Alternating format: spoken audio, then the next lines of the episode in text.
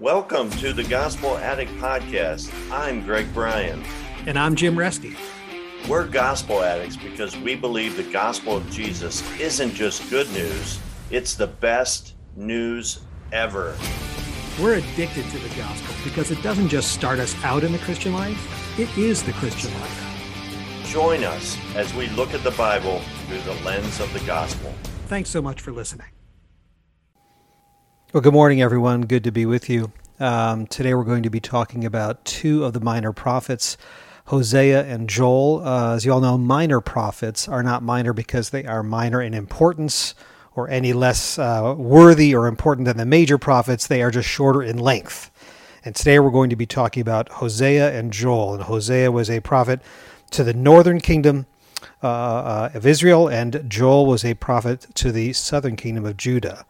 And I realize that in your Bible uh, that Hosea uh, comes first and then Joel comes second. But I want to do that in a little bit uh, different order this morning. I want to talk about Joel first uh, for a couple reasons. First of all, I don't uh, want to get to, through uh, the book of Hosea and then rush through the book of Joel at the very end and just give it short shrift. I, I think the book of Joel uh, has a lot of very important things to say to us. I realize it's only three chapters, but the, there's a lot in there, and I don't want to I don't want to miss it. So I want to make sure we give it adequate time. And then, secondly, uh, the main event really is Hosea uh, this morning. So we really want to spend time on Hosea and especially chapter three. So um, we, a lot of what we're going to talk about builds up to the main event in Hosea and Hosea chapter 3.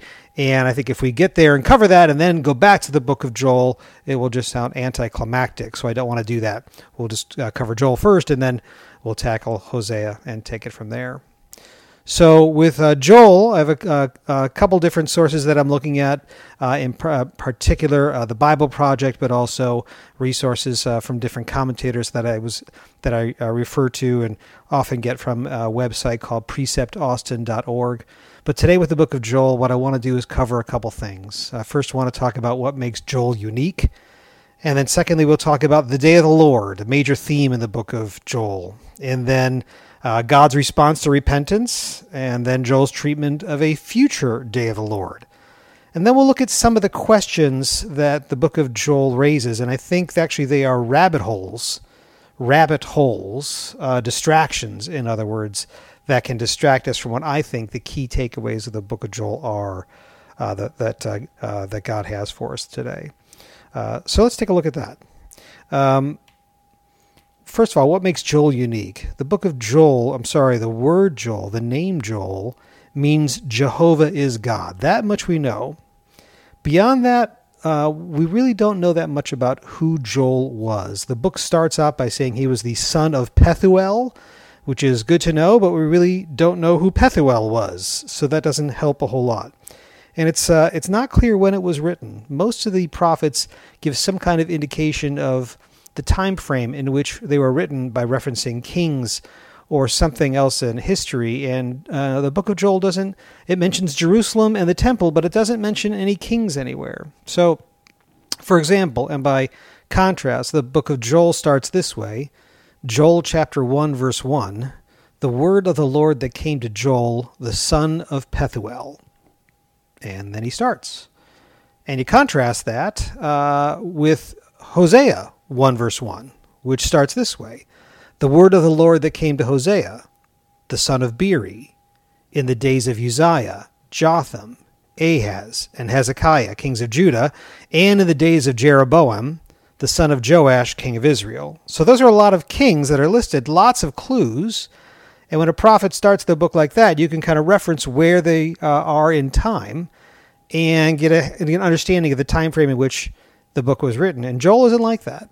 Joel just starts the word of the Lord that came to Joel, the son of Pethuel. So scholars disagree. Some will say he was very early. Some say he was a contemporary of Elisha. Um, some say very late. And uh, one of the th- interesting things that argues for it being a little late is that um, he assumes that uh, you have a complete familiarity with other Old Testament writings. And in fact, he quotes extensively from other Old Testament writings, including Exodus, Obadiah, Ezekiel, Zephaniah, Nahum, Isaiah, Amos, and Malachi. And if he's quoting from Malachi, um, that would place him more like you know, like four or five hundred BC. So some of the scholars will say he was written as uh, early as 850 BC, and uh, others say no, no, no. If he's quoting from these other books, uh, he it's written much later. Now, there's a, a, point of interest here that's interesting. When he quotes from other books, he doesn't say "Thus saith the book of Malachi." He just uses the same phrase. So you could say, well, perhaps the Holy Spirit just inspired him to say that phrase in the same way the Holy Spirit inspired Malachi to say that phrase. So they're not necessarily, he's not necessarily quoting from the book of Malachi. But um, or the other alternative explanation is all these other books. He's that Joel is not quoting these other books. These other books are quoting Joel. Who knows? Uh, but it one other fact about Joel that is interesting uh, that plays into this is that Joel does not go out and list all of Israel's sins. Joel assumes you know. Joel, uh, uh, by contrast with Jeremiah, for example, if you look at the book of Jeremiah, Jeremiah will, uh, the people come to Jeremiah and say, What? What have we done? What have we done that's so bad? What are our sins? And Jeremiah says, I'll tell you what your sins are. He will blast them. He'll, he'll list the sins. You did this, and you did this, and you did this. And he'll tell them what the sins are. And Joel doesn't do that. Joel kind of assumes, well, you you know you're sinners. You know you deserve the punishment you're getting. So that kind of argues for that he is saying that he's quoting the other ones that he says, "You all know the scriptures like I do. You you don't need me to tell you what kind of sin you're in and how you deserve God's wrath." Uh, and if that's the case, then he's quoting these others, and then he's he's a more of a later uh, prophet that's written. So that kind of helps you place where Joel is in place and time. Now, what does Joel talk about? The major theme in the book of Joel is the day of the Lord. And it starts right off, and it's only three chapters long, but chapter one starts right off by talking about a past day of the Lord, and that was a swarm of locusts that had been sent against Israel. And the um, the commentators look at this and say it doesn't sound like he's talking about a hypothetical swarm of locusts. It's not like he's saying, well, think about what it would be like if a swarm of locusts were to come over our land. It would be terrible, wouldn't it? He's not speculating. It's all the way he writes and refers to it is is, is if he's referring to an actual event. That an actual swarm of locusts had come through the nation, and um, from what we know about locusts, and also from the way he describes it, it just devastated everything devastated hundreds of square miles, is what locusts are capable of doing. So it would have just devastated everything. And the way he describes it is just complete and utter devastation of the land. He said what one wave of locusts didn't eat, the next wave of locusts ate. And what that wave didn't eat, the next wave ate, and so on and so forth. And everything was completely devastated. And what he says is that um, swarm of locusts was not just uh, some ecological disaster, wasn't just a coincidence. That actually was God's judgment on us for our sin. And that would have been, uh, in some ways, for the listeners and the readers, uh, a recollection, uh, or would have stimulated a recollection of the plagues of Egypt and uh, how God delivered uh, the Israelites from Egypt. And at that time, God sent plagues, but He sent them on Egypt's enemies. And this time it's different. Joel says, no, the, the plague, uh, he doesn't use the word plague, but the locust that came, like a plague, that might remind you of another plague. Uh, but this this this swarm of locusts that came down, this plague, this was God's judgment, not on our enemies, but on us. And so what he does is he says the proper response to that is repentance. And in chapter one, verse thirteen, for example, he says, "Put on sackcloth, you priests, and mourn, wail, you who minister before the altar." Come, spend the night in sackcloth, you who minister before my God. He's saying the proper response to this judgment from God, the locust that came in, is repentance.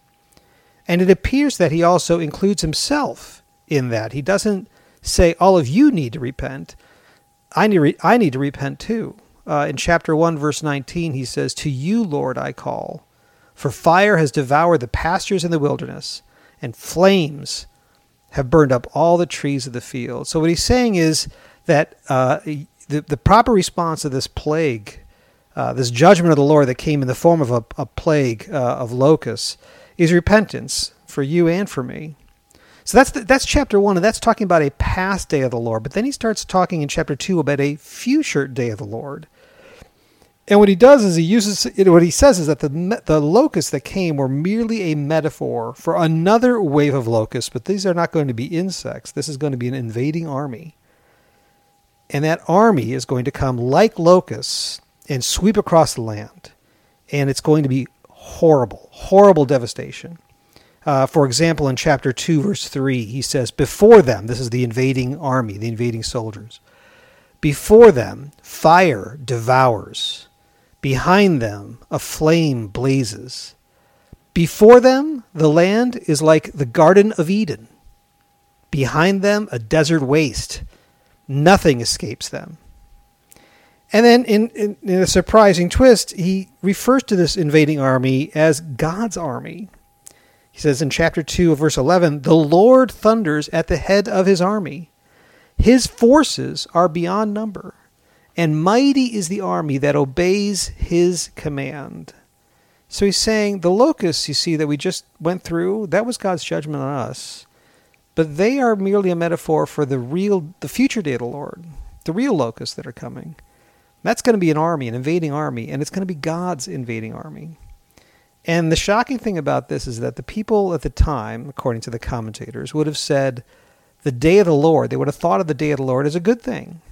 The day of the Lord is a, a thing to look forward to, uh, a, a great day to anticipate because it's going to be the day when God finally brings vengeance against all our enemies and restores us to our rightful place.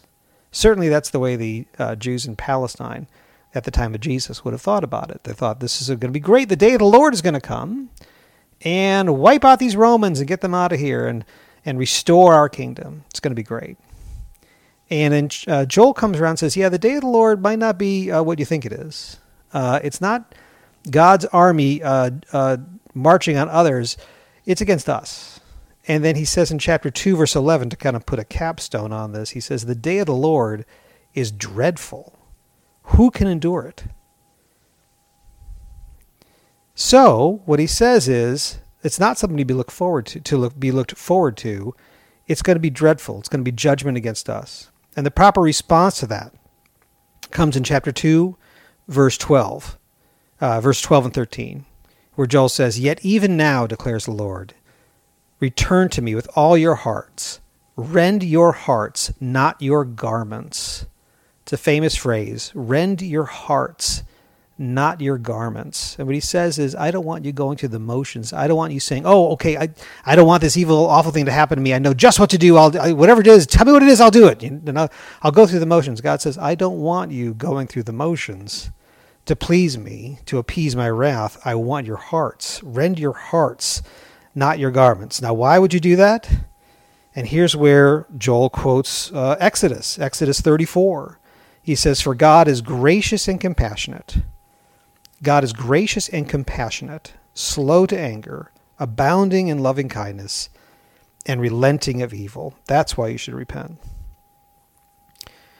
And uh, and then in chapter two, the, the second half of chapter two, the last part of chapter two, is this poem that talks about God's response to repentance. And I'll read a couple select verses to you. This is chapter 2, verse 18, uh, 18, 19, and 20. It says, Then the Lord will be zealous for his land and will have pity on his people the Lord will answer and say to his people, Behold, I am going to send you grain, new wine, and oil, and you will be satisfied in full with them, and I will never again make you re- a reproach among the nations.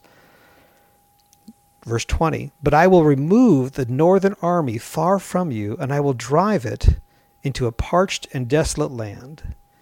So that's an about face. That's a turnabout. First of all, he's saying, I'm going to have a, I'm going to be filled with pity on you filled with pity for you, and I'm going to restore you and uh, give you prosperity. Grain, new wine, and oil represent all kinds of real prosperity, physical prosperity. But then he says, uh, I'm, I am going to remove the northern army far from you. So that that what it tells you is God says the the you're, the invading armies that are going to come and take over you are other nations. I'm going to use them to accomplish my purposes uh, that's why they're referred to as God's army.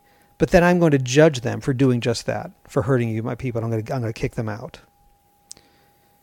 And then uh, chapter 2, verse 28, uh, there's, a, there's a kind of a lengthy poem. I'm going to read this to you. It's chapter 2, verse 28.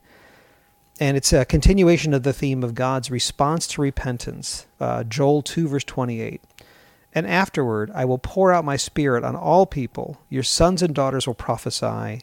Your old men will dream dreams. Your young men will see visions. Even on my servants, both men and women, I will pour out my spirit in those days. I will show wonders in the heavens and on the earth, blood and fire and billows of smoke. The sun will be turned to darkness and the moon to blood, and everyone who calls on the name of the Lord will be saved. And if those words sound familiar to you, they should, because those words, that, that exact passage, Joel 2, verse 28, through the first half of verse 32, that is quoted by Peter on the day of Pentecost in the second chapter of Acts. It happens right after they all start speaking in tongues, and the people around say, "Oh, these these men must be drunk. This is this is ridiculous." And, and Peter gets up and says, "We're not drunk. It's only nine in the morning."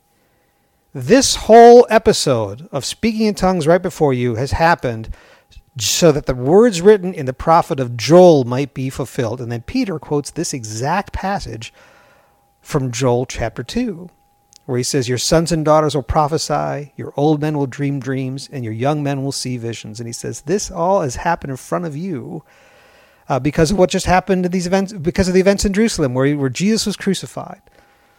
And they were cut to the quick.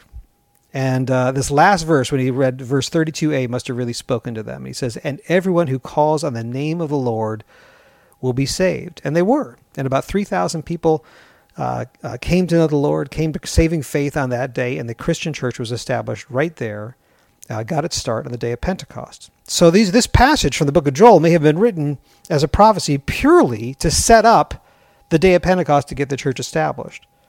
But it also makes reference to some things that didn't happen on the day of Pentecost. So in chapter in verse 31 it says the sun will be turned to darkness and the moon to blood, and that didn't happen on the day of Pentecost. Even though Peter quoted that verse. That did not happen on the day of Pentecost. So was Joel merely prophesying about the day of Pentecost? Well, he's probably prophesying about the day of Pentecost, but also future events yet to come. Uh, now, to summarize, God's response to repentance in chapter 2, God will A, defeat the locusts, B, restore the land, and then C, bring his divine presence to the people. And then if you turn to chapter 3 of the book of Joel, like I said, it's only three chapters. Chapter 3 is a series of poems that address these three three things. That God is going to defeat the locusts by confronting the evil of the very nations he used to punish his people. Uh, secondly, he's going to restore the land. He's going to bring a hope for renewal of all creation. So this is for example, in chapter 3, verse 18, he says, And in that day the mountains shall drip sweet wine, and the hills shall flow with milk. So a, a renewal of all creation. And then thirdly, he's going to bring his divine presence to the people. And this is in chapter 3, verse 17. Uh, for example, he has a verse that says, Joel has a verse that says, Then you will know that I am the Lord your God, dwelling in Zion, my holy mountain. So Jerusalem will be holy, and strangers will pass through it no more. Now, that's a quick summary of the book of Joel. What does it mean? Joel raises a whole host of really interesting questions for a minor prophet book that is only three chapters long. So, for example, are tragedies always God's judgment? A, a, wave of locusts comes to the land, and Joel steps back and says, I want to tell you, this wave of locusts is not just an ecological disaster, it is God's judgment. So today, when we see a tidal wave hit a coastal area, or a hurricane rip through an area, uh, a, terrorist attack on a city, do we say, "Well, that's must this was awful. It must have been God's judgment." It, it clearly God is judging sin. Those people must have been really awful sinners. Is that the way it works? Tragedy is God's judgment. Here's another question raised by the book of Joel: Are we responsible for collective sin or just individual sin? I'm a you know a, a Westerner. I'm a, I like to think of myself as a modern thinker, modern Westerner, and as such, I think of the world very much in individualistic terms. I like to think that I'm responsible for my own sin, but not for the sins of others. But God comes by and says, There are these nations that did these awful things to Israel, and I'm going to judge them. And you could imagine there would be people in those nations that said, "Wait, well, hold the phone. Wait a second. I, I would, I didn't invade Israel. I had nothing to do with that. I wasn't in the military. I was back at home, you know, making dinner or, or tending my garden. I had nothing to do with that. Why am I being judged?" So, what does God mean by that? Does God say, "Well, there are times when you know, your uh, collective sin that you are you are going to be responsible, held somehow responsible for collective sin, or can you just say, "No, I'm only I'm only on the hook for my individual sin, but not." the sin of the group that I belong to? There's another, so that's another question. Here's another one. Are Israel specific prophecies applicable to us? I listened to a commentator who uh, uh, expounded on the book of Joel um, just as I was getting ready to prepare this talk. And he went through and said, basically, why do you think you Gentiles, why do you think any of this is about you Gentiles? Why do you think any of this is about you Gentile Christians? This is all about Israel.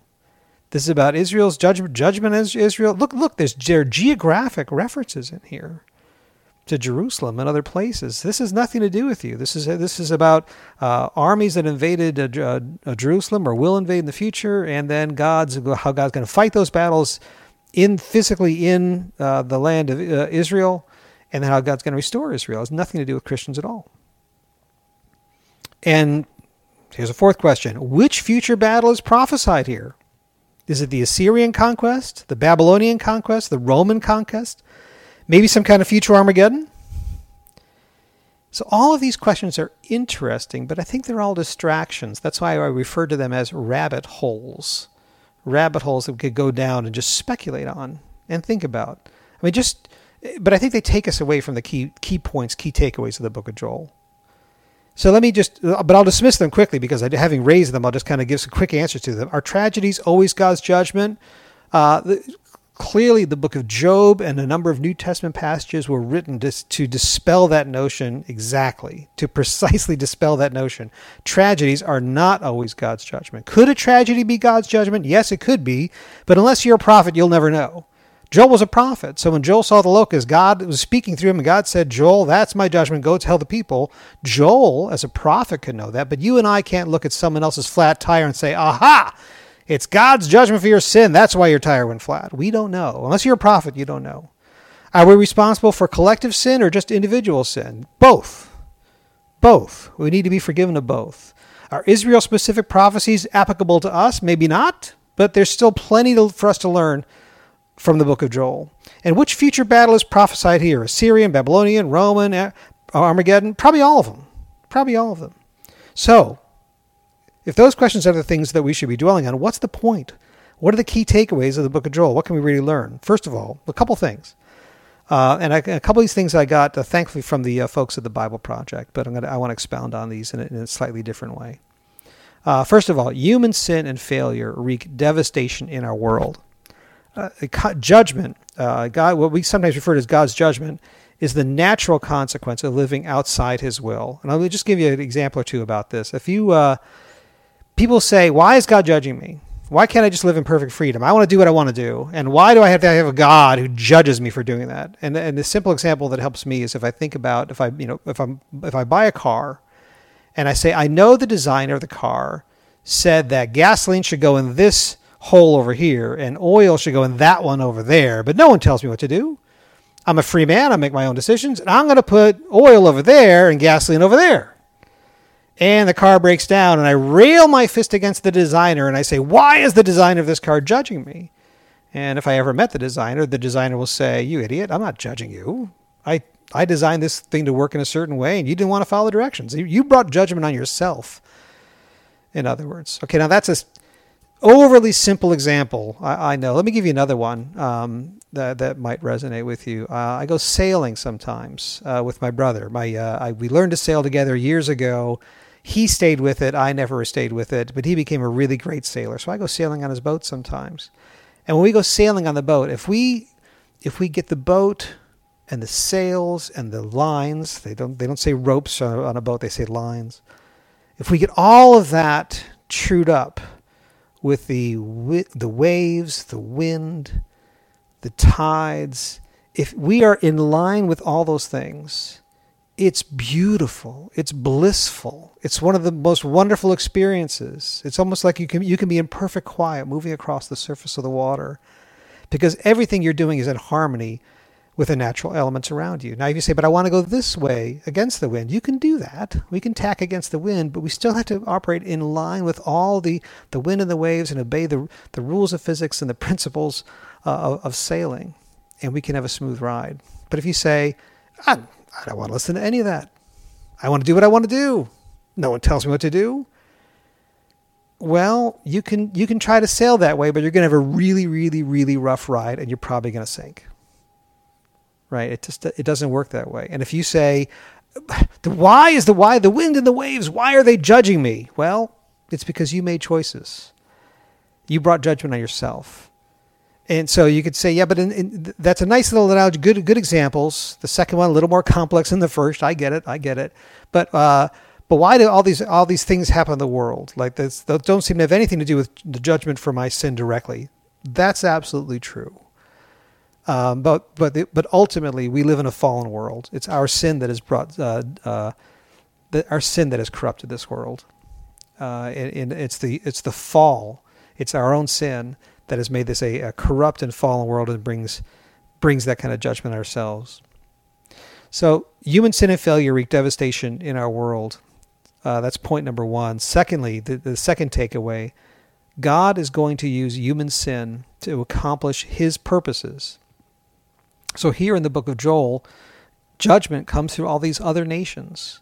And I'll bet if you had asked the Assyrians that later attacked Israel, uh, if if you had asked them if they thought they were making a free will decision on their own to attack Israel, they would have said, "Yes, I am. I'm doing this." And yet, that and, and was that decision sinful? Yes, it was. But was it part of God's plan? Was God using them? God refers to them as His army. God is actually absolutely using their free will sinful decisions and incorporating those to accomplish his purpose in this world. It's just like in Genesis when Joseph's brothers sell him into slavery. And then at the end of the book of Genesis, uh, because Joseph, if that hadn't happened, Joseph would not have got, into a position of power where he could actually save a huge part of the world at that time from hunger. And when he's talking to his brothers, he has this great verse towards the end of Genesis where he says, You meant it for evil, but God meant it for good. God took your evil, sinful, free will decisions and incorporated those into his plan. And then the other example, the, maybe the primary example, is Judas. Because Judas makes a sinful, free will decision to betray Christ, and yet God still weaves that into his plan and uses that to accomplish his purpose. So, second takeaway God is going to use human sin to accomplish his purposes. Third takeaway God longs to show mercy to those who acknowledge and confess sin. God longs to show mercy to those who acknowledge and confess sin. The key message of the book is repentance. Uh, and it's it's not trying to figure out, you know, so which future battle it is, what are the clues. If you approach the book that way, you're approaching the book like it's all about breadcrumbs like god has sprinkled breadcrumbs. And if you are you know put your sherlock holmes hat on you can look at the clues and figure it out. And that what god is trying to do is give you a book that's kind of shadowy but you if you work hard you can figure it out. And that's not the point of the book. The point of the book is repentance. The point of the book is for us to understand our sin and god's reaction to our repentance that god shows mercy to those who acknowledge and confess sin. And all of that Fourth takeaway all of that should lead to hope. Not only that God will one day defeat evil in our world, but also inside all of us and someday make all things new. Now, those are the takeaways. But here's the problem how is that going to happen? How is that going to happen? And, and what I really want you to take away from this lesson, or from this book of Joel, if you read it, uh, is uh, uh all the things I just said already. Those great, great takeaways. But the big takeaway, if you remember nothing else, remember this the locusts and the army and the, the devastation they caused illustrate the vastness of God's wrath for sin. In other words, when God says, Look, your sin is such that the proper and proportional response to it is utter and complete devastation of the land, either through a swarm of locusts or in a much worse and more horrible way, an army that swarms over the land and devastates everything. See, we approach sin so casually. We sin, we sin again, we say, "Oh, there I go again. I'm sorry. I'm sorry." You hold like, and you could imagine holding out your wrists and saying, "Go ahead, God. Go ahead. Go ahead. Slap me on the wrists. I'm sorry. I'm sorry. Won't happen again. I'll try. I'll try better next time." And God says, "You don't get it, do you? You don't understand."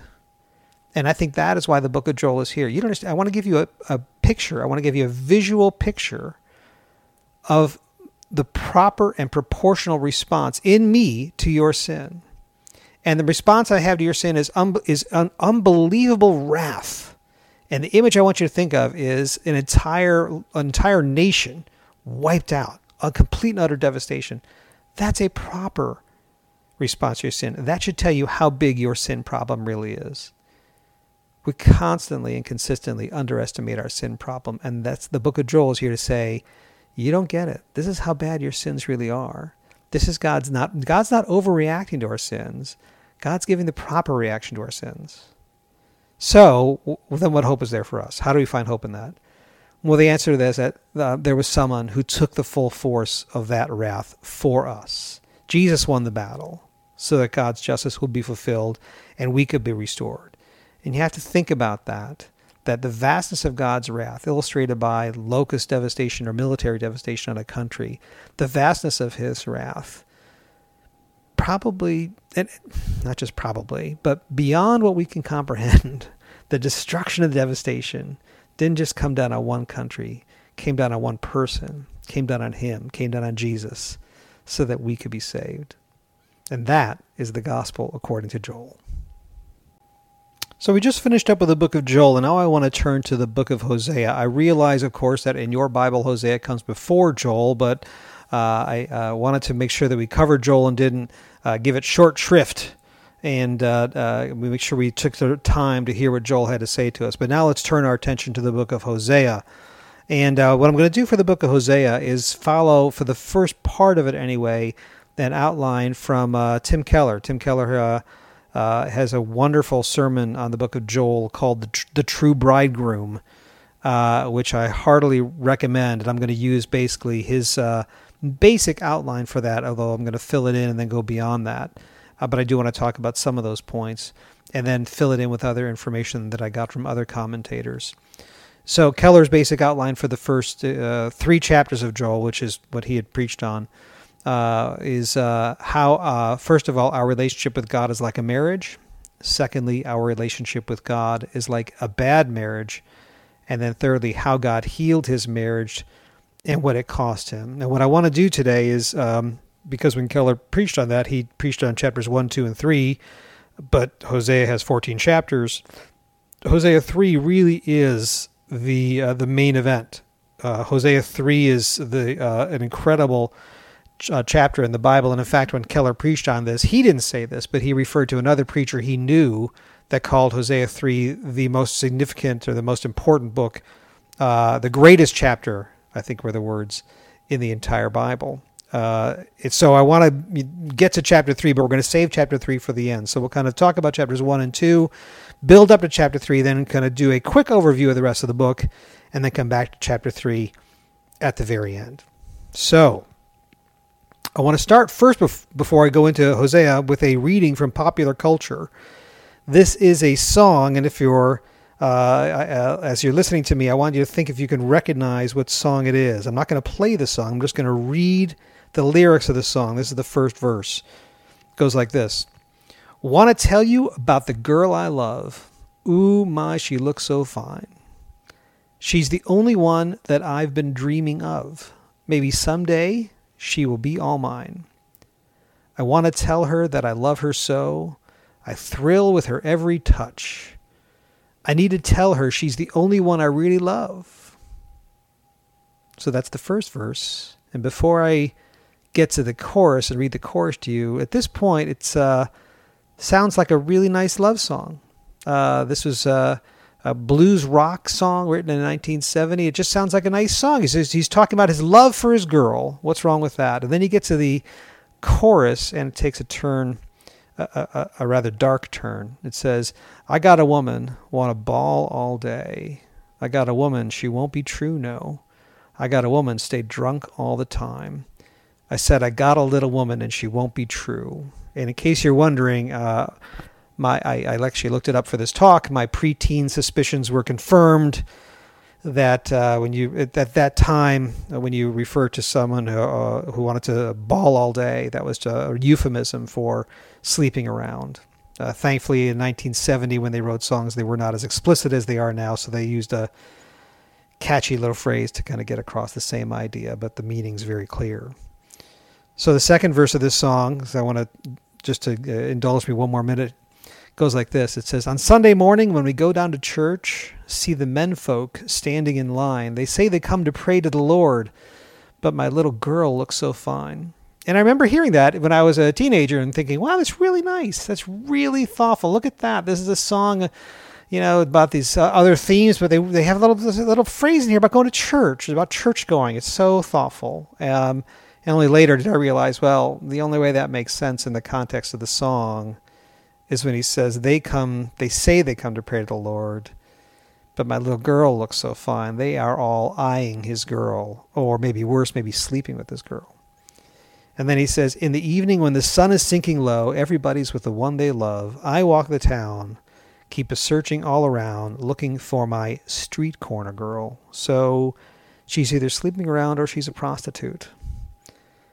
And then he says, and as he kind of winds down the songs, he says, Hey, hey, what can I do? I got a woman, she won't be true. Whoa, whoa, whoa, hear what I say. I got a woman, want a ball all day. Hey, hey, what can I do by Led Zeppelin, 1970. Now, I'm pretty sure that if you went to Led Zeppelin in 1970, or if you went to them now, uh, if you went to uh, Jimmy Page or Robert Plant and John Paul Jones, and um, if you had said, Do you realize that when you wrote, Hey, hey, what can I do? you were writing about and singing the book of Hosea out loud? They would look at you like you were crazy. I'm pretty sure they did not think they were writing and singing the book of Hosea out loud, but that's what it is. That is essentially the book of Hosea in a nutshell. The book of Hosea starts off um, with uh, God telling uh, uh, Hosea, the prophet, to go marry a woman of harlotry. It's not subtle. It's not like you have to search for the meaning. It's not like you uh, have to read through it for a long time and finally, oh, that's what God's talking about. He says right up front. He says, go to, he goes to Hosea and he says, Go, take yourself a wife of harlotry or prostitution and have children of harlotry. For the land commits flagrant harlotry forsaking the Lord. So God is saying, um, I want you to uh, be an object lesson. I want you to live out. I want your life to be a lesson for the people. Uh, and then the passage says, So he went into Gomer. The name of his wife was Gomer. And uh, the, the point here, I think, of the passage is that God is saying, You need to think of our relationship. Said, God is saying, You need to think of me as your husband as your husband, not just as your king, not just as your father, but as your husband. And this point is not unique to Hosea. In Isaiah 54, there's a verse that says, Your maker is your husband. And then in Jeremiah 31, verse 32, uh, the passage says, I was a husband to them, declares the Lord. But God goes to Hosea and he says, unlike, unlike Isaiah and Jeremiah, I don't want you to just say and uh, uh that that God is a husband to his people. I don't want you to just say those words the way Isaiah and Jeremiah did. I want you to live this. I want you to actually live it out. I want you to go marry uh, a, a, woman of harlotry, uh, marry a prostitute, and live with her. And your life is going to demonstrate what that's like and what it's like for me, what it's like for me. So, uh, how is our relationship with God like a marriage? And these are three points straight from Keller's sermon uh, like I uh, like I always say, uh, you're much better off actually getting that sermon, listening to that, than listening to me. But I'll summarize them here. He said, marriage must first of all, marriage must be your number one priority. You can't if if you make marriage anything but your number one priority, it falls apart. If you uh, if you go to your spouse and you say, "Honey, I just want you to know you are easily in my top five, easily in my in the top five of my life." You know, first there's my job Secondly, I got you know the the kids. The kids are you know absolutely right up there. And then there's uh, my hobbies. I love the, these things I'm involved with and great causes. But you're right up there. you Lord knows you're right. If you do that, your marriage is going to fall apart. Marriage has to be your number one priority, and it's exactly the same way with our with our walk with the Lord. Secondly, marriage is a relationship of intimacy. Marriage is a relationship of intimacy.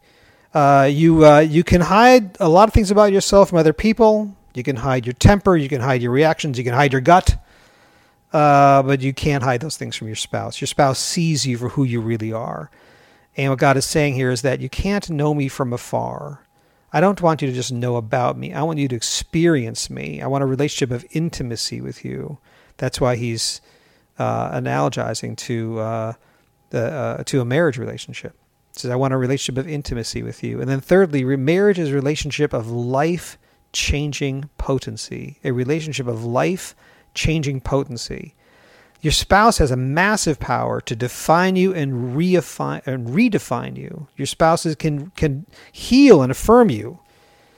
So if other people say you're a failure and your spouse says, No, I love what you've done, you're a success in my eyes, that has unbelievable healing power and can really transform you. And what, what God is trying to say is you need to understand that, that that's the way I feel about you. And, and what, what Keller says is that God is trying to evoke the moment the groom sees the bride at the altar. If the groom is standing at the altar, the way we do in modern Western marriage ceremonies, picture that. The groom is standing at the altar and the bride comes, uh, comes at the back of the church, comes into view in her wedding dress, for, and he sees her in her wedding dress for the first time, and his heart leaps in his chest the groom the groom's heart skips a beat. And he says oh my bride my bride my beautiful bride. And, he, and he, what he wants to do is run down the aisle to her sweep her off her feet and say i would lay down my life for you. You have to think of god looking at you and i like that. See, if you if you came in today thinking and, and you started listening to this message thinking, you know, God is my master and I'm his slave. God is my king and I am his subject, then you end up saying, Gosh, I failed you again. I'm so sorry. I screwed up again. It won't happen again. I, am so sorry. And you can you feel like the uh, the disappointment of letting down your king or your master. But you have to understand that God has this unbelievable uh, aesthetic delight in you. Uh, that he looks at you and says, "When I when I see you, my heart skips a beat. That's how much I love you." And if you see him seeing you that way, that has the power to really transform you and change you from the inside out. Now, that's the way it's supposed to be. That's that's because our relationship with God is like a marriage. But point number two, our relationship with God is like a bad marriage. And it starts off in the book of Hosea right away. You know, uh, in chapter 1, verse 2, he says, Take to yourself this adulterous wife. Take her to yourself, this adulterous wife. And what he's saying is she's going to be unfaithful to you and she is going to trample your heart and you're going to see what that feels like. And you're going to experience what it, what it, what it feels like to be me. So why would God do that? I got well, a couple reasons. One is he might, you know, for the for Gomer's sake, he might have said, "Look, uh, you have no idea. Men have, men are using you and abusing you all the time. You have no idea what it's like to feel real, consistent, solid, transformative love." For, so for Gomer's sake, personally, God might have said, This is what I want you to do, Hosea. And then for Hosea's sake, personally, God may have said, Look, all the other prophets, you, know, you can know this about me, but Hosea, you are going to experience something about me that they never will. You're going to know what it's like, what it feels like to, to be me, to, what it feels like to, to have your heart broken all the time and to have the one you love betray you. That's what you're going to feel like to have someone trample your heart because that's the way I feel, and you're going to feel like that, that, and in a way the other prophets did. So for Hosea's sake. So and and the two of them actually have a couple has three kids together, and they're named. Um, I'll skip the first one, but the second one is called "Not My Loved One," and the third one is interesting because the third one the third one it can be interpreted a couple different ways in, in Hebrew, and in my uh, translation it says uh, "not my people." And the passage, God says, "Name this one not my people because these people are not my people."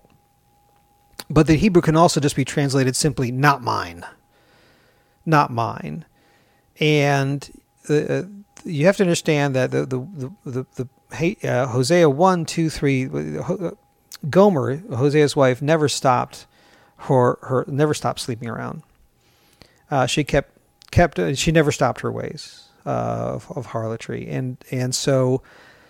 So by the time they had their third child together, you can imagine the scene in whatever they whatever uh, they used as a delivery room or place at the time, and Gomer gives birth to the third child, and they then they look up at uh, Hosea and say, "What would you like to name the child?" And Hosea says, "Hey, I'll name the child. Name the child, not mine." Uh, that that gives you some picture of what was going on in their marriage and how Hosea felt about it.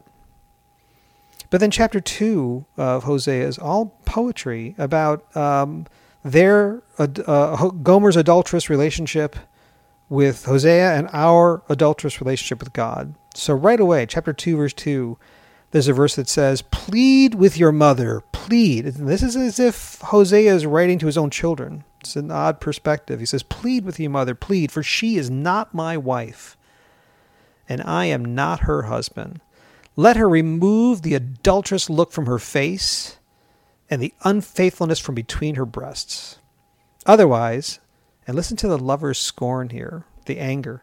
Otherwise, I will strip her naked and make her as bare as on the day she was born. I will make her like a desert, turn her into a parched land, and slay her with thirst. There's a real anger there uh, uh, from a from a, a, lover who's scorned. And you know, I started off this whole portion of this talk with that uh, song from Zeppelin, and in part I want to do that because it's uh, kind of a cute way of talking about this issue and this problem. But uh, I just know that a, a, lot of people listening to this will uh, have gone through this personally. Have gone through this personally. You've had a spouse that's cheated on you, and you know what that feels like. Or if you haven't had that experience, and fortunately, there are those of us who have not. But if you haven't had that experience, uh, you know people who do. And there, there are four men that I know in my life who have had this experience, um, four close friends who have had their spouse cheat on them. And it's devastating, just devastating. And it, it, it, it, it, it, it, it breaks your heart and it, and it, and it brings about this kind of scorn is kind of anger. So God in chapter uh, Hosea 2 verse 2 is uh, reaching out with anger and saying, you know, I will make her like a desert and I will turn her into a parched land and I will slay her with thirst. Talking about his adulterous wife. And then that's not enough. That's chapters uh, chapter 2 verse 2 and 3 and then in chapter I'm sorry, in verse 4, God turns to the children and turns his wrath upon the children and the wrath for his the adulterous wife spills over to the children. He says, "Upon her children also I will have no mercy, because they are children of whoredom. For their mother has played the whore; she who conceived them has acted shamefully." That's chapter 2, verse 3 and 4. So, by chapter three, by the start of chapter three, Hosea has been sold into slavery. Slavery. She's with another lover. She's with somebody else. She's not with her husband anymore, and she's up for sale. We're going to turn to that in a second. But before we get there, a couple things. Hosea is telling us that we have two problems, two big problems. First of all, number one, we don't understand God. We don't understand God. And, and, that, and, that's why God is writing the book of Isaiah. God is trying to say, put yourself in my shoes. I, the whole thing is about empathy. The whole thing is about empathy. He said, I want you to, to feel the way I feel. I want you to understand what your sin does for me. I want you to understand the reaction I have in my heart to your sin. And we just talked about the book of Joel, and what God was saying in Joel was, I want you to understand my reaction to your sin, how that is akin to complete devastation of locusts or a military conquest of a country. Uh, and I want you to understand the reaction I have to sin, the, the kind of anger I have, so you understand how that's proportional to your sin problem, so you can understand how big your sin problem is. That's the book of Joel. But here in Hosea says, I want you to understand the other reaction I have, another reaction that I have to your sin, and it breaks my heart. And that's the point. Sin is not just breaking God's law, it's breaking God's heart. And if you think of God purely as a king or as a master, you think, well, my sin makes him angry. If you think of God as a teacher, you think, oh, it makes him irritated. Just like when I broke the rules in school, the teacher got irritated by it, and you think that's that's that's your image of God getting, you know, ah, there you go again. He's irritated with our sin. But until you understand that our sin doesn't make him irritated, it breaks his heart. Uh, and the Hosea is here to tell us that. And, that. and that's why it had to be written. God says, You don't understand me until you understand that. So, first of all, we don't understand God, but secondly, we don't understand ourselves. Uh, you know, there's a theological controversy that uh, I kind of skipped over when I start, first started talking about Gomer. and that is that some of the commentators say, well, they say, I know it says, you know, take her to yourself, this adulterous wife, but uh, the, the, commentators say, I'm sure she was pure, uh, pure as the driven snow on the day they got married, because um, if not, then it's almost like God was commanding Hosea to go into a sinful relationship, and surely God would not have meant to do that. And so, therefore, I know it says, take her to yourself, this adulterous wife, but that can't be what it means. So, therefore, she must have been pure and uh, faithful to him on the day they got married, and later went astray. See, because it's a book of prophecies. See, see the, those passages are prophetic prophecies, ta- prof, passages talking about the way she was going to be. And I think if you understand that, first of all, you make an error saying somehow that it's sin to marry a sinner. And it's not sin. It, there's nowhere it says it's sin to marry a sinner. Otherwise, none of us would ever get married. Right? So that can't be what it means. Um, it, it, uh, but secondly, um, if you take that interpretation of Gomer, it, it guts the whole meaning of the book of Hosea. What God is saying is, You were not pure as the driven snow when I met you, and then later went astray. It's Romans 5 8. God demonstrates his love for us in this, in that while we were yet sinners, Christ died for us. God says, You were dead in your trans- transgressions and sins. You weren't attractive and pure and clean, and I met you, and that's what attracted me. You were, you were adulterous. You had a wicked heart from the very start. I knew all about I knew that about you. I knew all about you, and yet I loved you anyway. That's what Hosea is teaching us. So, but so point number one was we don't understand God, and point number two is we don't understand ourselves. Because we'll say, you know, uh, especially I think men reading this passage, you say, "Wow, you know, this is interesting." You know, God says to a prophet, "Go marry a prostitute." Wow, that would be hard. You know, you think that'd be tough. I'm not sure I could. I'm not sure I could do that. I'm not sure I could do that. How, you know, I, that'd be really difficult. And when you do that, you're you're putting yourself in the narrative uh, in as Hosea. You're inserting yourself into the narrative as Hosea, and we are not Hosea in this story. God is Hosea in this story. We are Gomer. We are Gomer. We are the unfaithful one. We're the faithless one that uh, that uh, uh, gave God no reason to love us, and yet God loved us anyway. We are Gomer, and you have to understand Gomer. I mean, Gomer is like the complete picture of sexual addiction. And all our sin is like addiction. It comes out in Jeremiah, uh, where Jeremiah talks about the people and how they love foreign gods. And they, they, at one point in the book of Jeremiah, the people say, you know, it's no use. It's no use. I love foreign gods. I can't stop. It's no use. And that's the language of addiction. That's people saying, I can't, I know I shouldn't. I, know I should quit this thing. I just can't. I just can't. And that's Gomer. Right from the day they got married, she kept she never changed. Uh, she never stopped sleeping around on Hosea. And and that's us.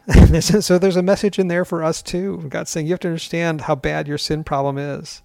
We're constantly giving ourselves to other gods. We're always going to other gods and thinking, I know, yes, yes. Even as Christians, we say, yes, yes, yes, Lord. I know yeah, you you you love me and I love you and um, I'm saved and I'm going to be in eternity with you. But there's this other thing, and if I could only have this other thing, then my life would be complete. We're constantly giving ourselves to other gods.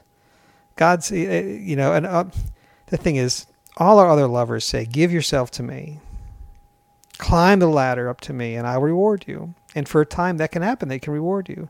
But there's there's only one God who says, I gave myself for you. I climbed, the, I climbed down the ladder for you.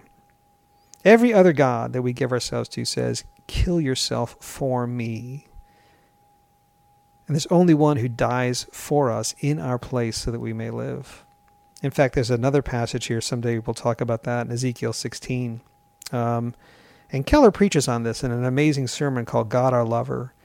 And there's a passage there in the verse that says, All these other gods you give yourself to, at some point they will turn and hack you to pieces. All the other gods will betray us. And that is what's happening to Gomer. She's given herself to these other gods. She thought they were doing something for her, and maybe for a time they were. But by the time you get to chapter 3, she's in slavery and she's up for public auction. So, how's God going to resolve that? Hold that thought. We're going to come back to chapter 3, but first, a quick flyover of the other chapters in Hosea, the rest of the book. because understanding it as a uh, marriage relationship really is the way to understand chapters 1 through 3.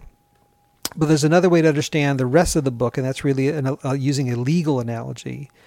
So the uh, the chapter uh, chapter one through three chapters one through three was about the prodigal wife, and the remaining chapters are about the prodigal people, and that is the message of judgment and the message uh, uh, the message of judgment in chapters four through ten, and then in chapter eleven through uh, fourteen to the end, a message of restoration. And in the message of judgment, really, it's a legal analysis. There's the indictment, the verdict, the plea, the reply the crimes, and the judgment. I'm going to read that list again. The indictment, the verdict, the plea of Israel, the reply of the Lord, the crimes of Israel, and the prophecy of judgment. So I'm going to we'll fly over those very quickly. I'll give one or two verses for each. Because then after that comes the message of restoration, and we'll turn back to chapter 3. So, the indictment. Uh, this is Hosea 4. And a verse for this is Hosea 4, verse 6a. My people are destroyed for lack of knowledge. Because you have rejected knowledge, I also will reject you from being my priest. And Bible study like the one we're doing now, Bible for me personally, studying the Word to do the, like do the uh, this this this Bible study or the podcast, are, are a way to say I don't want this passage to be true of me. I don't want God to say, "Look, you're destroyed for lack of knowledge." But it's clear that God is not just want head knowledge. If you look at a verse like Jeremiah 9 verse 24, Jeremiah 9:24 says, "Let him who boasts boast of this that he knows and understands me." Not just knowing me, not just knowing about me, God says, I want you to understand me as well. And that's really the point of the book of Hosea. It's not just filling yourself with head knowledge. I want you to feel what it's like to be me. Let him who boasts boast of this that he knows and understands me. But this this verse is a big indictment. My people are destroyed for lack of knowledge. Secondly, the verdict in Hosea 5. Then I'm going to read Hosea 5, verse 15. I will go away and return to my place until they acknowledge their guilt and seek my face. In their affliction, they will earnestly seek me. So God says, I'm going to bring affliction, but there's a point to it. There's a reason for it. It's there to bring you to repentance but that's the verdict. So that's the indictment and the verdict, and now the plea. And the plea of Israel is bittersweet. I'll tell you why. It's in Hosea 6, and it starts like this Hosea 6, verse 1 Come, let us return to the Lord, for he has torn us, but he will heal us. He has wounded us, but he will bandage us. That's Hosea 6, verse 1, and then I'm going to skip and read Hosea 6, verse 3. And this, for a long time, was my favorite verse in the Bible. I actually had this on a plaque on my desk in college. Hosea 6, 3. So let us know, let us press on to know the Lord. His going forth is as certain as the dawn, and he will come to us like the rain, like the spring rain, watering the earth. So beautiful so beautiful. A call to spend your life knowing knowing the Lord. Let us know. Let us press on to know the Lord. And the reliability, the dead certainty says his going forth is as certain as the dawn, and the beauty, the picture, the refreshment that comes from knowing him. He'll come to us like the rain, like the spring rain watering the earth. So it's so beautiful, right? And this is the plea of Israel. It's in, in their voice saying, you know, come, let us return to the Lord. But it's bittersweet because there's really no record of there was any kind of revival like this in the northern kingdom at all. And so what Hosea was doing is he was writing the script for them. He was saying these are the words you should say. These are the words you should be saying if only you would. But they didn't. They never did. They're beautiful words saying let us return to the Lord. He'll come to us. He will. But they wouldn't do it and they didn't. So that's the indictment, the verdict, and the plea. Now the reply of the Lord. This is Hosea 6, verse 4. I'm sorry, Hosea 6, verse 6. Famous verse. He says, For I delight in loyalty rather than sacrifice, and in the knowledge of God rather than burnt offerings. And in other versions, they translate it slightly differently. In the New International Version, it says, I desire mercy and not sacrifice. And in the uh, English Standard Version, it says, I desire steadfast love and not sacrifice. But either way, you get the idea. It's another indictment. God says, I don't want you going through the motions of religion. You know, I, I don't want you just giving me burnt offerings. I want your heart. Not, he says, I don't want just head knowledge. Think of the verse we read earlier about, you know, people perish for lack of knowledge. I don't want just head knowledge. I want a changed life. I want you to, I, I want to connect with you and have a relationship with you. There's a great song by a Christian singer who died long ago. His name is Keith Green. And he says, To obey is better than sacrifice. I don't need your money. I want your life. And Jesus actually quotes this verse, Hosea 6 6, uh, twice in Matthew 9, verse 13, and again in Matthew 12, verse 7. I'll read the first one. Matthew 9, verse 13, he says, But go and learn what the, this is the voice of Jesus. He says, But go and learn what this means. I desire compassion and not sacrifice, for I did not come to call the righteous, but sinners. That's the reply of the Lord, Hosea 6, verse 6. Now, that was the indictment, the verdict, the plea, and the reply. Now, the crimes of Israel, chapter 7, verse 14. And they do not cry to me from their heart when they wail on their beds. For the sake of grain and new wine, they assemble themselves. They turn away from me. And what God is saying is, you know, these people honor me with their, their lips, but their heart is far from me. He says, you're, go, you're crying to me, but you're not crying because you're really genuinely sorry or because you want a relationship with me. You're crying because you don't have prosperity. You're crying because you're uncomfortable. You're crying because of your circumstance. He said, I don't want that. I want your heart. So that's the indictment, the verdict, the plea, and the reply, and now the prophecy of judgment from Hosea 8. Hosea 8, verse 7, famous verse. For they sow the wind and they reap the whirlwind. That's the judgment. So, all those things the indictment, verdict, plea, reply, crimes, judgment they're all the message of judgment of Hosea from Hosea chapter 4 to Hosea 10. Then you get to Hosea 11 to the end, and it's not the message of judgment, but rather the message of restoration. And rather than go through all that, I just want to read one verse because I think this is emblematic of how God feels and what he's trying to get across in the book of Hosea. It's a Hosea 11, verse 8. He says, How can I surrender you, O Israel? My heart is turned over within me. All my compassions are kindled. See, what he's saying is, You are tearing me apart. I'm a just God. I've got to, I've got to, I've got to punish disobedience. But yet I'm a fully loving God. I love you, and it's and it's exactly like that song I played in the beginning, like about how someone is just torn apart by a lover who's betrayed them. So uh, that outline we just went through is actually uh, from the Ryrie Study Bible. It's a legal outline of the book of Hosea, but there's another author, another uh, commentator named Robert Chisholm, and he had a uh, very much more simple outline for the book of Hosea. He said the book of Hosea is basically back and forth between judgment and salvation, judgment and salvation, and he outlines the book. They'll say, for example, part of part of the first part of chapter one is about judgment, and the second part of chapter one is about salvation. First part of chapter two is about judgment, second part is about salvation. Back and forth and back and forth and back and forth. And that gives you the feel for the whole book is God saying, Look, I'm just torn apart with you people. It tears me apart. And even in that Zeppelin song that I was quoting, towards the end, when uh, the singer is just kind of fading out, he starts singing, Yeah, no, yeah, no, yeah, no. And this is how you feel if you love someone who's an addict, if you love someone who's betraying you. You say, I love you, but you're killing me. I love you, but how could you do this to me? You know, I love you, but this is just tearing me apart inside. And so it's just astonishing to read Hosea 11, verse 8, when he says, How can I surrender you, O Israel? I can't give you up. My heart is turned over within me. This is like heartfelt anguish. God is speaking and writing this down. It's amazing. All my compassions are kindled. I love you, but you're just killing me. How am I going to resolve this? So, that brings us to Hosea 3. And it shows us how God does resolve this. So, I'm going to read Hosea 3. It's a short chapter. We'll read it a paragraph at a time. This is Hosea 3, verses 1 and 2. Remember, uh, uh, Gomer is up for sale uh, at an auction. Okay? Hosea 3, verse 1.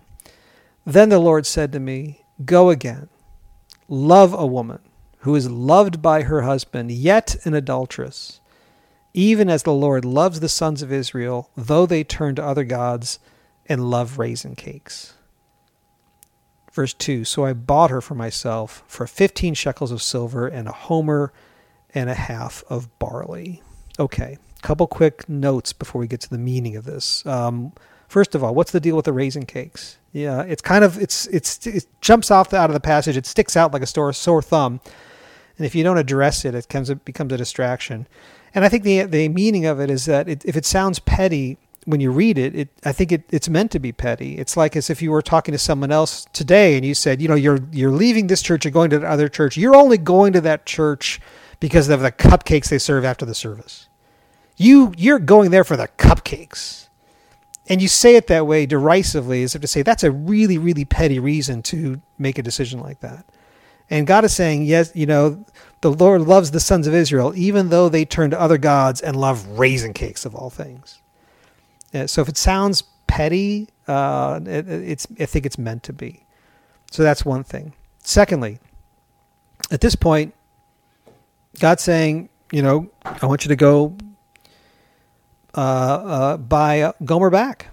So she's with somebody else who owns her as a slave and has put her up for sale. And the, the writer does not give us a whole lot of details, so we have to make some inferences. Uh, it could have been her pimp that was owned her, and yet it's you know said she's uh, used up, can't rent her out anymore. So I want to cut my losses and sell her and get what I can out of her. It could have been that she was in debt Maybe she was found that she could make money as a prostitute and started spending money that she didn't have because at that time you could have been in slavery because you were just uh, deeply into debt and she couldn't pay her debts back. And now she's up for sale. But uh, either way, uh, she's owned by someone else and she's up for sale as a slave. And at that time, there's another important little historical note. At that time, the going rate for a slave was 30 shekels. So she goes for 15 shekels and a homer and a half of barley. So the the commentators have two ways of resolving that. They'll say first of all, um, it, it uh, they'll say well the going rate was thirty shekels, so therefore uh, a homer and a half of barley must have been worth fifteen shekels, and it's as if Hosea didn't have you know that much cash on him at the time. He said, "Well, I got 15 shekels, but I also have this barley that's worth 15 shekels. 15 and 15, there's your 30. There you go. Uh, that's one way of interpreting it. But other commentators say no, the, the barley is not a throwaway comment. The barley is significant. Uh, barley was an offering for someone accused of adultery. And that comes from Numbers chapter 5, verse 15. In Numbers 5, verse 15, we read, The man shall then bring his wife to the priest. This is if she's in adultery. And shall bring as an offering for her one tenth of an ephah of barley meal. He shall not pour oil on it, nor put frankincense on it, so there's no dressing it up. For it is a grain offering of jealousy, a grain offering of memorial, a reminder of iniquity. So the, the, the barley is not just making up the 15 shekels he didn't have in his pocket, and it's not just a throwaway comment, it's meaningful. It's there because it's an offering for adultery. Now, when Keller preached on this, he paints a great word picture, and I'm going to take it and kind of run with it. Um, he says, if you think about the way this culture would have worked at the time, from what we know, the the uh, uh, an auction like this would have taken place in the town square. So it was a very public auction, and they, to to to get a slave like this, she would have been stripped naked because if you're bidding on her, you have to know what you're getting. And so if if she's in that situation, and remember, we are Gomer in the story, right? So think of yourself that way. What would you do if you're like, I'm in the public square and I'm stripped naked? You're going to clench your eyes tight as close as tightly as you can because it's the only dignity you have left. And you say, okay, brace yourself because now you're going to find out what you're really worth. So she would have been standing there in the public square, naked, naked and ashamed, eyes closed, and she would have heard voices. For her, two shekels, three And then some somewhere in the bidding, she would have had to have heard another voice calling out 10 shekels. And she would have said, Wait a second, I know that voice. That voice is my husband. What is he doing here? After everything I've put him through, what is my husband doing in the bidding? And you have to think that when he's in the when Hosea comes to the public square and he's bidding for her, he's probably these are not big cities. You remember these are fairly small towns. He's he's probably bidding against guys that have slept with his wife. And they would have looked at him and said, You? What are you doing here? What kind of humiliation? What are you doing here? 11 shekels. And Hosea would have looked at him and said, I know, I know. Make it 12. And they would have said, You are, you have no, you are some kind of idiot to still be loving her like this. I, I don't get it. I don't get it. 15 shekels, but that's it. That's it. That's all she's worth, not a penny more. And Hosea would have said, Okay, 15 shekels. I'll match your 15. I'll match your 15. And I'll throw in some barley. And this is pure speculation on my part, okay? Not, not pure speculation. You could hear the auctioneer running the auction saying, barley. We, you know, we really, we don't really take barley around here. And Hosea is saying, yeah, I know, but I've got my reasons. Sold, sold to the man with 15 shekels and some barley. And then in the next verse, he gets a chance to talk to her. Uh, before he walks up and talks to her, he would have he would have walked up to her, having won the bidding, taken off his cloak, wrapped it around her immediately to cover her shame, and then been face to face with her and had a chance to speak with her. And maybe he hadn't seen her in years. Maybe he had a chance to talk to her in years. And so, what do you think he says the first chance he has to speak to her? What does he say? Does he say, Gomer, you're mine now. I bought you. I own you. Now you're going to pay. Is that what he says? Does he say, For everything you dragged my heart through, do you know you're going to stand here and listen and you're going to feel what, my, what I feel? You're going to feel my wrath and my fury. You're, you're going to pay. I want you to know what it's like. Does he do that? Chapter Hosea 3, verse 3, he speaks to Gomer. Hosea speaks to Gomer and he says, Then I said to her, You shall stay with me for many days. You shall not play the harlot, nor shall you have a man, so I will also be with you. And the commentators say what he's doing there is he's speaking to her with words of restoration. He says, I want I want you back. You're going to have to change. You're going to have to change.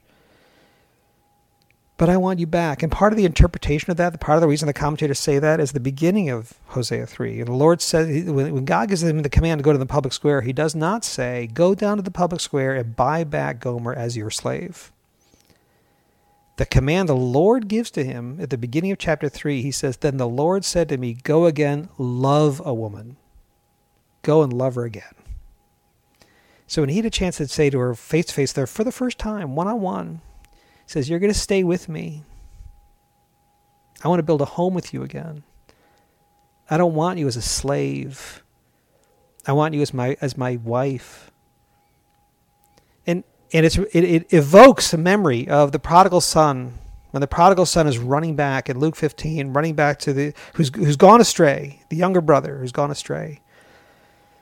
And he's running back to the father and he's practicing his speech and he says, I'm not worthy to be your son. I'm just going to be your slave. And finally he gets in front of his father and the father runs down the road and kisses him. And kissed him. And the son delivers a speech. He said, "Father, I've I've I've really screwed up. I've really messed up. I am not I'm not worthy to be called your son. I just want to be your slave." And the father says, "No, I don't want a master slave relationship with you. I want a father son relationship with you." And the same exact thing is happening in Hosea 3. Hosea is saying, "I I own you. I could demand a master slave relationship with you, but I don't want that. I don't want a master slave relationship with you. I want a husband wife relationship with you. I'm the husband, you're my bride.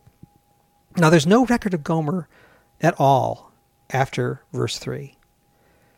There's no record that she went back to her ways of harlotry, but I and, and so you have to kind of there's just conjecture really.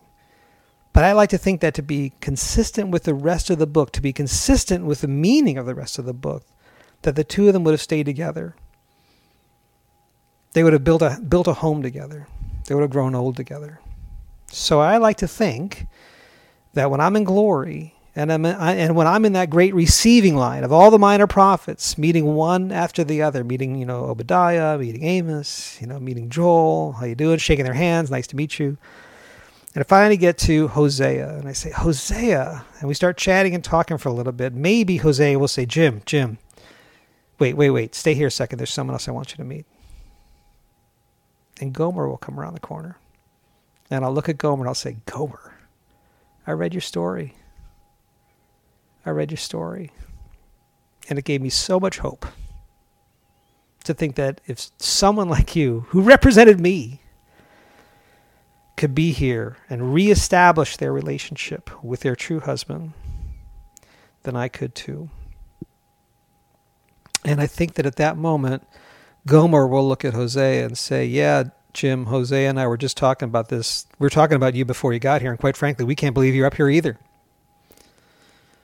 And I'll say, I know, I know. What a joke. I can't believe I'm up here either. So those are the sweet words of restoration that Hosea says to Gomer. Now, right after that, all of that is meant to be a buildup of the words of restoration that Hosea says in the next few verses. So, Hosea chapter 3, verse 4, here's what Hosea says. Uh, right after he speaks those words to Gomer, he says, For the sons of Israel will remain for many days without king or prince, without sacrifice or sacred pillar, and without ephod or household idols. Afterward, the sons of Israel will return and seek the Lord their God and David their king, and they will come trembling to the Lord and to his goodness in the last days. So, there's a huge theological problem actually in the book of Hosea. And the theological problem is that Hosea is supposed to represent God in this story. But where did God ever come into the marketplace? And at great cost to himself, you know, go through the humiliation and the pain and buy us back. Where did that ever happen? And the key here is the reference to David in Hosea 3, verse 5. Because it says, Afterwards the sons of Israel will return and seek the Lord their God and David their king. Now, there's nowhere where the, there's prophecy or commands to say that in the in the end of time or in a future uh, future restored heaven and earth or in any other time in the future that the that we're going to worship not only God but also David. We're not going to worship David as an equal to God. So this is not a reference to David. This is rather a reference to someone who was to come, the son of David, who was going to sit on that throne. And we know that because Peter talks about that in Acts chapter 2. So, just like when we looked at the book of Joel, uh, the second chapter of Acts, Peter was illuminating for us what Joel was really talking about. Now, in the second chapter of Acts, Peter illuminates this idea of what the, it means that David is going to be on the throne. This is the Acts chapter 2, verses 20, verse 29 through 32. Acts chapter 2, verse 29. Peter says, Fellow Israelites, I can tell you confidently that the patriarch David died and was buried, and his tomb is here to this day. But he was a prophet and knew that God had promised him on oath that he would place one of his descendants on the, on the throne, on his throne. Seeing what was to come, he spoke of the resurrection of the Messiah, that he was not abandoned to the realm of the dead, nor did his body see decay. God has raised this Jesus to life, and we are all witnesses of it. The reference here to David is the reference to the true and better David the son of David, who would pay a huge price to buy us back. You know, Matthew 9, in Matthew 9, the disciples of John the Baptist come to Jesus. And in Matthew 9, verse 14, it says, Then the disciples of John, John the Baptist, came to him asking, Why do we and the Pharisees fast, but your disciples do not fast? And if you listening to this and you don't know, fasting is a discipline of just not eating right? So, so, so they're saying, why are we going through these disciplines of fasting, of not eating, and you're not? Your disciples don't do that. And Jesus replies to them. Matthew 9, verse 15. Jesus said, it says, And Jesus said to them, The attendants of the bridegroom cannot mourn as long as the bridegroom is with them, can they? But the days will come when the bridegroom is taken away from them, and then they will fast. And I'll bet the disciples of John fell over in their tracks and they would have said, wait a second, wait a second, wait a second. You're the bridegroom. You're the husband. You're the husband Isaiah talked about. You are the husband Jeremiah talked about. You're the bridegroom. You're the husband that Hosea lived out. And Jesus would have looked at them and said, I am. He is the bridegroom. He is our husband. Jesus paid the price to buy us back from all of our enslavements, all the things we're addicted to. Jesus is the one who comes into this world, bears our shame, and at great cost to himself, cloaks us with his righteousness so he can bring us home. And that is the gospel according to Hosea. Thanks for listening to this episode of the Gospel Addict Podcast. Feel free to contact us via email at gospeladdictpodcast at gmail.com. Stay tuned for our next episode and remember, on your worst days, you're never beyond the reach of God's grace, and on your best days, you're never beyond the need of God's grace. See you next time.